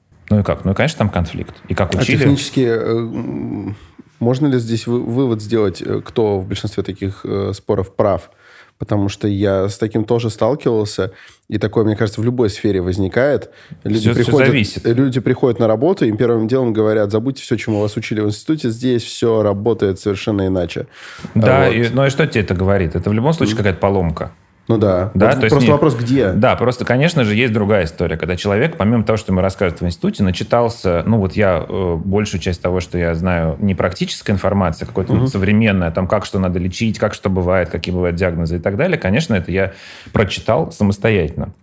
Никто мне об этом ничего не рассказывал, никто мне не показывал, да, э, как работать с детьми я научился после института в больнице, в интернатуре, ординатуре. Там большая теоретическая база у меня обновилась, когда я познакомился с доказательной медициной и начал э, изучать вот это. Вот. Э, то есть э, может быть такая ситуация, что студент, опять же, там довольно рано начал приобщаться к современным каким-то знаниям, приходит, видит, что все работает не так и говорит, да. Но это, к сожалению, это конфликт не института и практического места работы, а это конфликт его само, с, как это, само, самонаучения угу, и его угу. места работы. И в таком конфликте, может быть, э, этот молодой человек будет прав. Угу. Даже довольно вероятно он будет прав. Да? А в конфликте, когда ты приходишь после института и говоришь, нам рассказывали вот это, вот тут, скорее всего, будет прав практический доктор, потому что... Очень интересно. Вот это понятно. То есть бывают два варианта. Зависит от того, действительно, где, э, где внесена эта причина разногласия. То есть она от того, что человек, наоборот, слишком много читал современных исследований там в специализированных журналах, или от того, что он, наоборот, устарел. Но Прикольно. фишка в том, что я бы не смог э, э, быть доктором, хорошим или нехорошим, неважно, не буду сейчас про себя говорить. Я имею в виду, что только прочитав все, что я там прочитал, конечно, этого мне было бы недостаточно. Я бы не, не работал так. Естественно, то, что я пришел в больницу, меня научили, как трогать детей, как что с ними делать, где что прощупать, где что прослушать. И это вопрос тоже, когда ты говоришь про медицинское образование. Что принципиально важно поменять в медицинском образовании, это практику.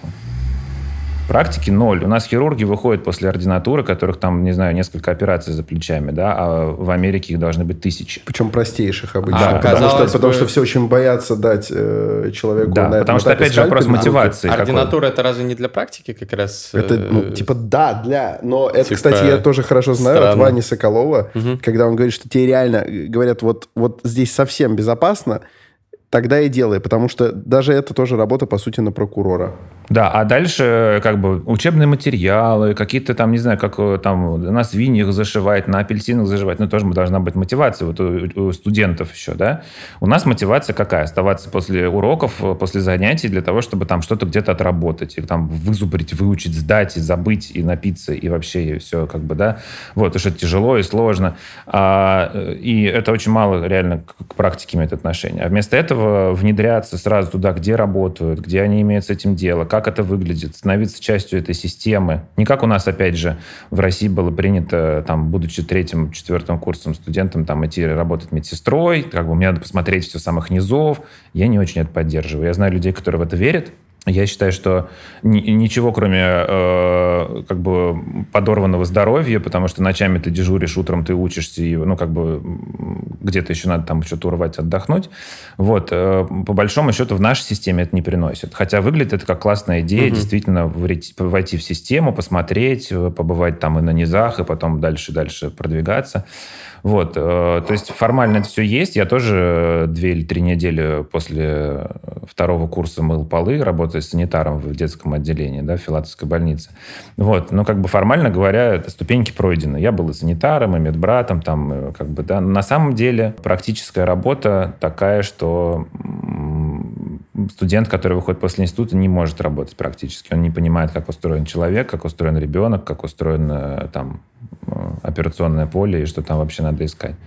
Вот, поэтому вот еще одна история, практика, практика, которой очень не хватает.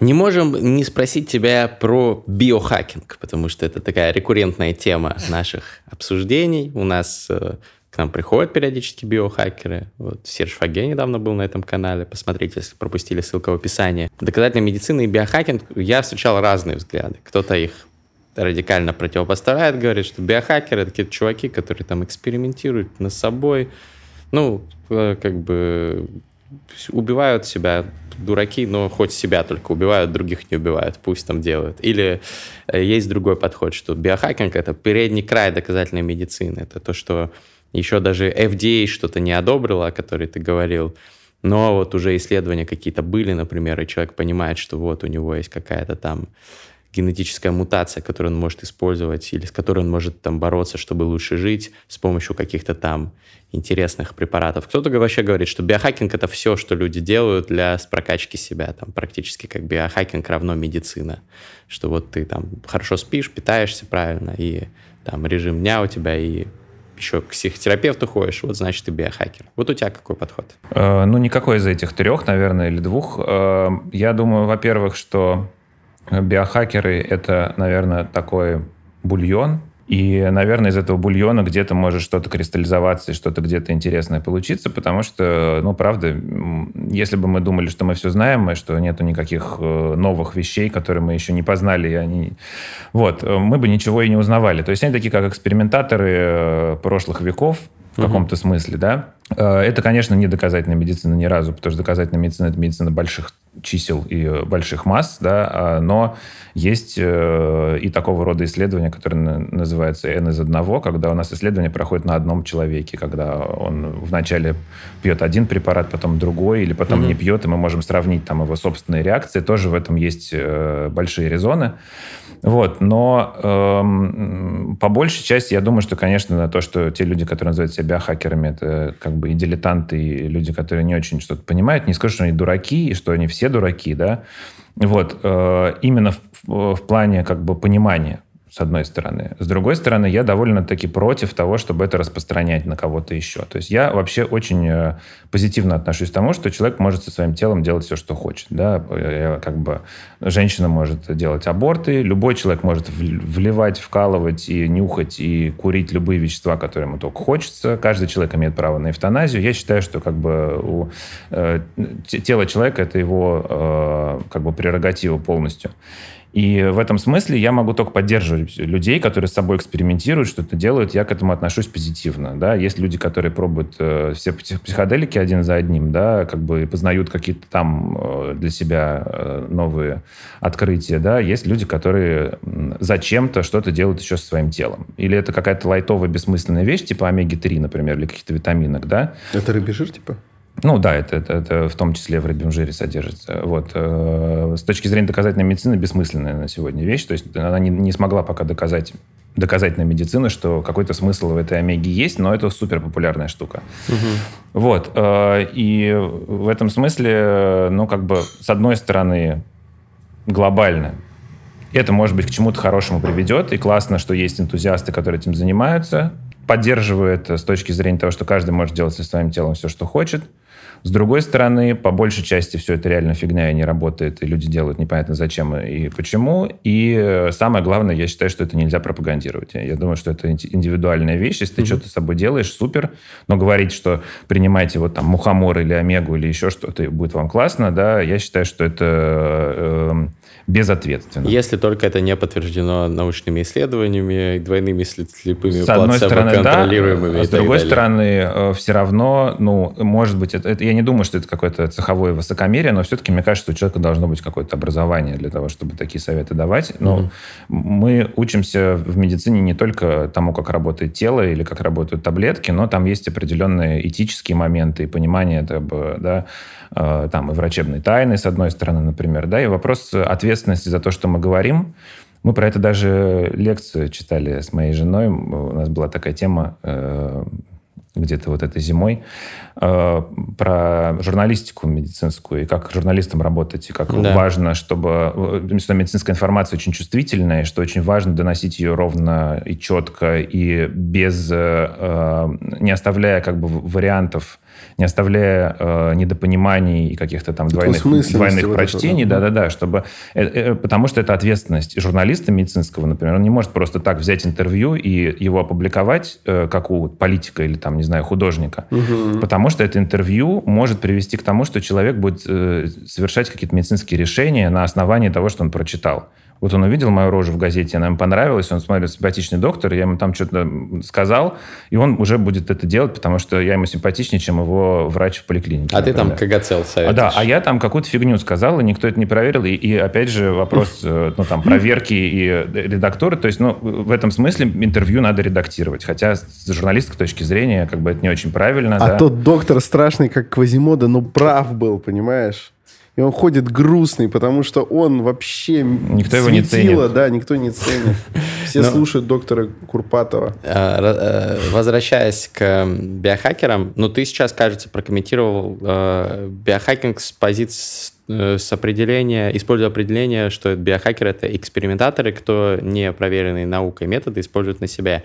А вот если... По большей би- части бесполезно, да. Ну да, а если вот речь о э, людях, которые просто стремятся, вот как я видел, э, встречал определение биохакинга, э, что это ну, совокупность каких-то мер, доказательных или нет, тут это уже вопрос конкретному биохакеру, которые человек использует для повышения собственной работоспособности, улучшения каких-то там возможностей своего организма и так далее. То есть медицина это в основном лечить, когда что-то условно болит, а биохакинг это когда в целом и так все ок, но есть, можно, например, скорректировать что-то в диете и будет лучше, лучше Это называется допинг еще, знаешь, есть тоже такая история. А, Это, это отдельная часть. Есть вот про психоделики, ты сказал, есть, ну, безусловно, психоделический биохакинг, да, расширение сознания. Но это все какие-то подразделы. Вот. А я говорю про какой-то без, без э, э, каких-то жестких закидонов биохакинг, когда люди оптимизируют свой сон, питание, смотрят, как там... Слушай, э, это звучит очень хорошо, я это очень поддерживаю, но для меня есть большая разница между тем, что это сделано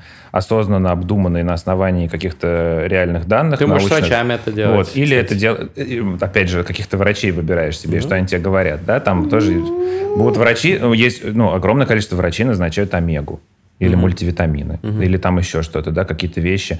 Вот, э, поэтому, ну, сложно сказать, э, а с врачами или без. А вот есть препараты, которые улучшают твою трудоспособность, концентрацию, и при этом они даже не доказательные, да. Э, Типа Адерол типа, типа, или нет? Адерол, Адерол абсолютно доказательный. доказательный? Амфетамин, конечно, это, э, это работает. А- Пиявки.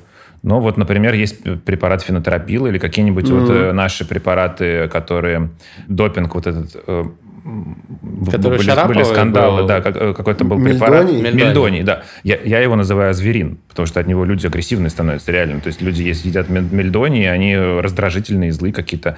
Вот. а, ну, то есть это препараты... Зверин это из Леопольда. Да-да-да, из кота Леопольда. Вот это, вот это крутой педиатр. Вот, это работает, работает. Э, В доказательной медицине это есть, конечно, этого нет, потому что это ничего нет? не лечит. А почему фенотропил нет, нет в доказательной медицине? Неужели нельзя провести исследование Потому что он поставить? ничего не лечит.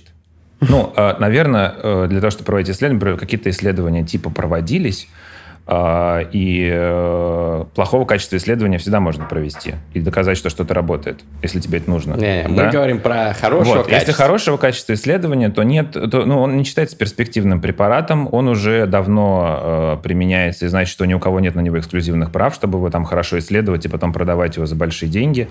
Вот, то есть, э, ну, как бы стечение обстоятельств, но самое главное, что пытались вроде бы им лечить там какие-то последствия инсультов или еще что-то, то есть какие-то клинические состояния не исправляются.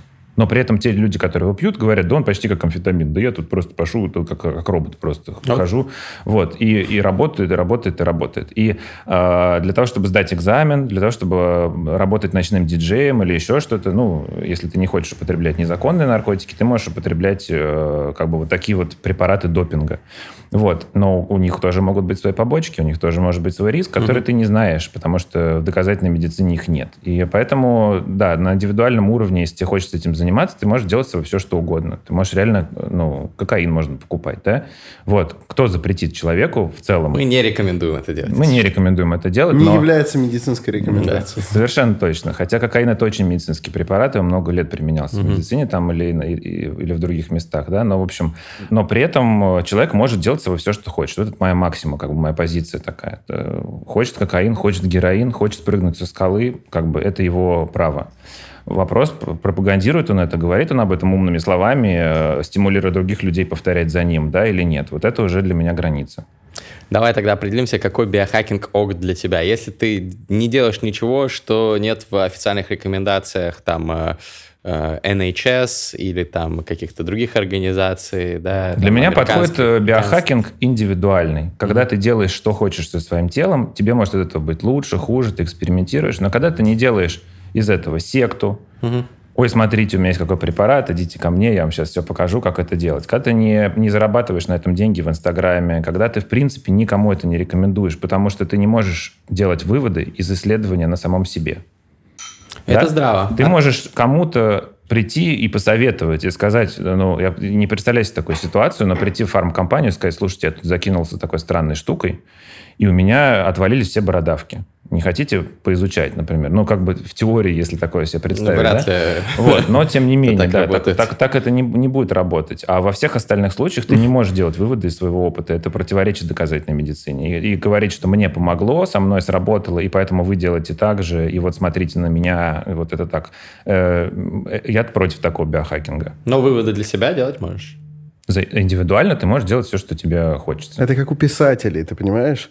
А, Целая плеяда писателей м, творила в состоянии алкогольного опьянения. И иногда даже очень смачно об этом рассказывала. Но Э, действительно, ви- Пиши пьяным и редактируй трезвым. но ведь дурак будет тот, кто э, будет воспринимать это как рекомендацию всем писателям. Это он рассказывал про свои принципы. Ну да. Что он пишет пьяным, редактирует трезвым. Ему это работает. Советовать э, в Литинституте бухать с утреца, чтобы хорошо строчки летели, это было бы неэтично. И главное, что для огромного ряда людей абсолютно не сработало. Ну и прикинь, каждый раз, чтобы работать, тебе надо бухать. Ну это как-то жестко. А, это Слушай, я про наш это подкаст. подкаст, да. Но мы не, мы не обязательно. мы не бухаем, мы, э, И мы культурно. ответственно, Ответственно. употребляем. В В этом смысле само употребление слова биохакинг может быть безответственным, потому что оно, опять же, твой личный опыт переводит в разряд как будто бы чего-то там научного. То есть, может быть, в этом смысле Ну, Для кого биохакинг да. звучит как что-то именно научное. Это Ну же, да. это, же Это просто хакание, хакание сво- своего био, своей природы. Ну ладно, это очень такая философская дискуссия. А ты сам вот что-то делаешь э, индивидуально для того, чтобы э, повысить свою работоспособность? То есть ты предлагаешь сейчас попиарить свой биохакинг? Я не уверен, что... то, что нельзя. Не уверен, что это моя ценность, э, повышать свою работоспособность. Иногда хочется понизить даже. Вот, но э, я думаю, что я придерживаюсь каких-то более традиционных вещей. То есть я считаю, что, например, э, хорошо, когда получается поспать. Ну да, это тоже биохакинг. Вот, да. взгляд. Если это называть биохакингом и улучшением производительности, ну, наверное, да. Э, Я э, думаю, что надо следить за собой, отдыхать своевременно и понимать, что с тобой происходит. Если ты становишься раздражительный и рявкаешь на людей, значит, наверное, тебе не хватает там... Ну, все эти законы, они сейчас хуже работают, потому что с тех пор, как началась война, и мы все в сложном положении, в разъездах и э, в депрессии, с, этой, с этим связаны. Э, Тут вообще трудно говорить о том, что как бы сейчас я могу сказать, как надо, или могу сказать, э, ну, вообще какие-то советы давать по этому поводу, как себя привести в порядок. Вот. Ну, у тебя есть какие-то рецепты, которые работают для себя? Ты, ну, понятно, что там идет война, ты уехал с семьей. А, насколько ты вот в депрессии? Ты сказал, мы все в депрессии. Ну да, я, я верю, что не, не может быть такой ситуации человека не в депрессии.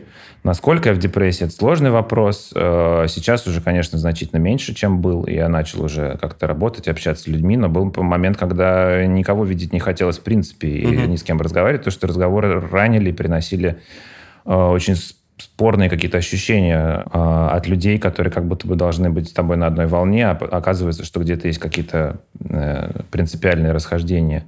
Вот, и э, это очень тормозило там общение, и, а моя работа связана с общением. Я должен общаться с пациентами, с детьми как-то, да, и вот когда... И давать энергию какую-то позитивную Да, всем. поэтому, ну, а как я могу тут давать советы, говорить, что, как бы, что, как мне сделать, чтобы я из своего какого-то унылого загруженного состояния вдруг случился клоуном там и рад, радостно как-то там, да, не знаю, как это делать. Это длительный процесс, это психотерапия, это проживание, это Э, улаживания каких-то домашних дел и отношений со своими самыми близкими людьми, и только потом через это как-то восстанавливаешься. Ты ходишь очень, на психотерапию? Очень много, э, ну как хожу, я, я сижу перед экраном на психотерапии. Э, очень... Да, что-то ты меня перебил, я хотел сказать про... Ну, ты говорил про этот длительный процесс, что нужно там с родными общаться, на психотерапию ходить, чтобы... А, да, я что, что же хотел сказать простую очень штуку, что э, у нас вообще в, э, и с чем в том числе может быть как-то связан биохакинг, есть большое желание э, и у нас, как пациентов тоже, врачей как, как, как людей, как пациентов, э, исподволь желание, чтобы была какая-то волшебная таблетка, которая может исправить какие-то наши проблемы. Да. Да, вот мы хотим вот это вот съесть, и у нас вот здесь вот наладится. Вот это съедим, и здесь наладится, условно, да, или там эта волшебная таблетка может выглядеть как рецепт какой-то какое действие или что-то такое. Вот. Но это, к сожалению, не бывает и так не работает. Если биохакинг, опять же, это поиск какой-то таблетки, которая вдруг из меня раздолбая прокрастинатора и какого-то там унылого человека, который еле встает по утрам и не мотивирован ничем, вдруг сделает меня бодр в это, но так не бывает, конечно. Бодрого. Ну, а вдруг, а вдруг найдут НЗТ? Может быть, найдут. Может быть, найдут. Не знаю, к чему это приведет. Ну, наверное... Представь себе мир, где все вокруг стали очень мотивированными. Ну, наверное, мир станет лучше. Понятно, что злодеи какие-то станут тоже более Ста- мотивированными. Будут сталкиваться лбами люди, будут э, конкуренция амбиций. Ну, в конкуренции-то все равно из нее вырастают какие-то классные вещи, как правило. Да, из тех, кто выигрывает эту конкуренцию, а что с остальными всеми делать.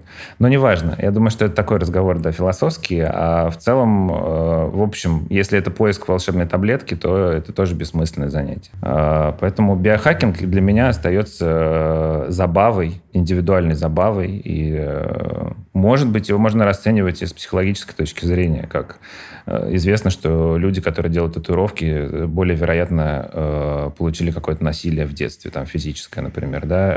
Это есть такие исследования, которые это показывают. Они начинают делать и делать и делать. Это же не значит, что все люди, у кого у меня тату- не, татуировки не есть, это, да. Но тем не менее вероятность, особо. если ты видишь человека с татуировкой, угу. то вероятность того, что он столкнулся с насилием, выше, чем чем если у него ее нет. Вот и Э, соответственно, мы не знаем, а что за мотивация у этих биохакеров. Может, они таким образом убегают от чего-то, от каких-то своих проблем, травм, еще что-то. И может, это вообще биохакинг в этом смысле, это суррогат э, нормальной терапии или суррогат чего-то другого, да, какого-то Я другого не согласен. Мне кажется, это естественное желание человека улучшать э, себя и мир вокруг себя. И если есть возможность улучшиться. Конечно, для кого-то это может быть бегством, 100%. Я думаю, что очень многие биохакеры, на самом деле, там люди с психическими самыми разными травмами. Вот, мы с тобой вот. согласны. Но это не, вовсе не обязательно так. И, не кстати, хороший, здоровый биохакинг должен включать психотерапию. Обязательно, мне кажется. Поэтому э, пишите Пишите Александру Форсайту, да. А ты принимаешь сейчас новых клиентов разве? А, я недавно принял а, одного и думаю продолжить. Все, а, тогда, друзья, окно возможностей скоро закроется, пишите пока. Но очень дорого, очень дорого. У меня не бесконечное время. Да.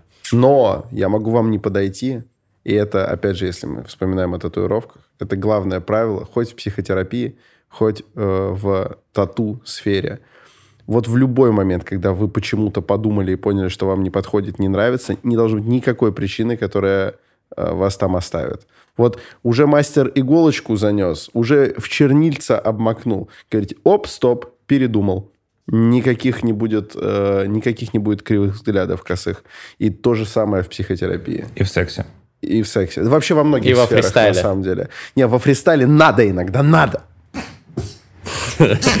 Ладно, друзья, мы очень классно пообщались. Я э, хотел бы, конечно, продлить этот момент, но хронометраж требует... Хронометраж? Хрононанананананананметраж. Он э, беспощаден, и он требует нам сейчас фристайлить. Я э, э, хотел бы спросить для начала у Александра Форсайта, что такое фристайл? А, ответит, ответит мой не убравшийся в комнате поросенок. Он скажет, фристайл – это когда мы впервые слышим бит и накидываем на него рифмованные строчки по мотивам прошедшего выпуска. Чаще всего получается э, в той или иной мере забавно, но забавность это иногда порождена кринжем, а иногда остроумием.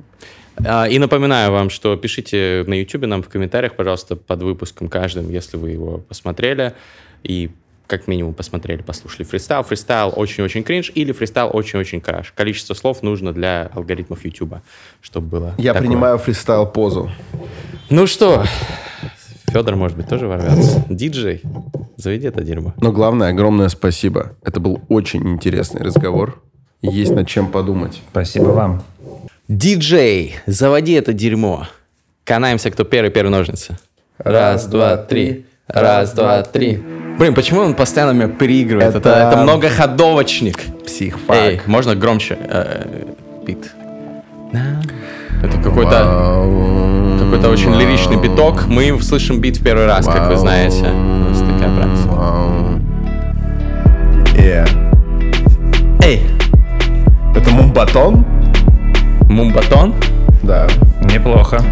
Есть много разных видов всякого биохакинга. Могу рассказать своим приятелям о том, как можно в психоделических опытах развивать свое восприятие. Yeah. Могу также рассказать про сон, когда ты прокачал сразу хорошо, тебе стало. Раньше Yeah. 5-6 часов спал ты и чувствовал себя отвратно, но потом ты поспал 8 часов, тебе стало заебись, заебись стало, все, ты стал фристайлить целыми днями, потому что на энергии просто она стала появляться, это легально, это не какой-то там фенотропил, это как будто ты заложил в мозг тротил и взорвало все, и все стало круто, и просто буйство чувств, креативности вдруг появилось вот так-то, и еще на психотерапию, братка, Yeah. рекомендую ходить, и тогда обратно ты можешь из депрессии возвращаться. Yeah.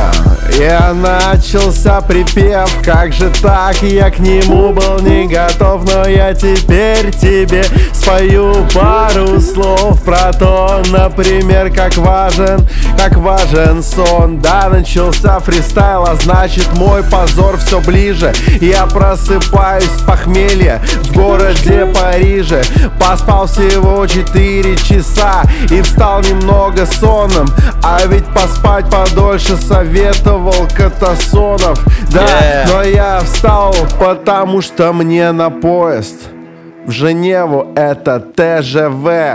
Эй, Я вспоминаю с нежностью РЖД. эй, За мной следит уже месяц, как ФСБ Потому что я биохакер на НЗТ Yeah. Yeah, У меня с собой целая сумка этих новых таблеток. Я их везу для тех, кто хочет вечного лета в своей голове Чтобы буйная зелень распространялась, как наши фристайлы по понедельникам. Yeah, Yeah. терминальное чтиво не дает сбоев. Терминальное чтиво, запомни, братик Терминальное чтиво, там внизу Терминальное чтиво, обязательно лайк поставьте Поставьте 5 звезд, поставьте лайк нам И напишите комментарий, как мы на пацана ответили Во фристайлике Yeah. Надеюсь, что от него вас вставило Эй. Я передам слово, я передам слово, я передам слово соведущему. Здорово, Гриш.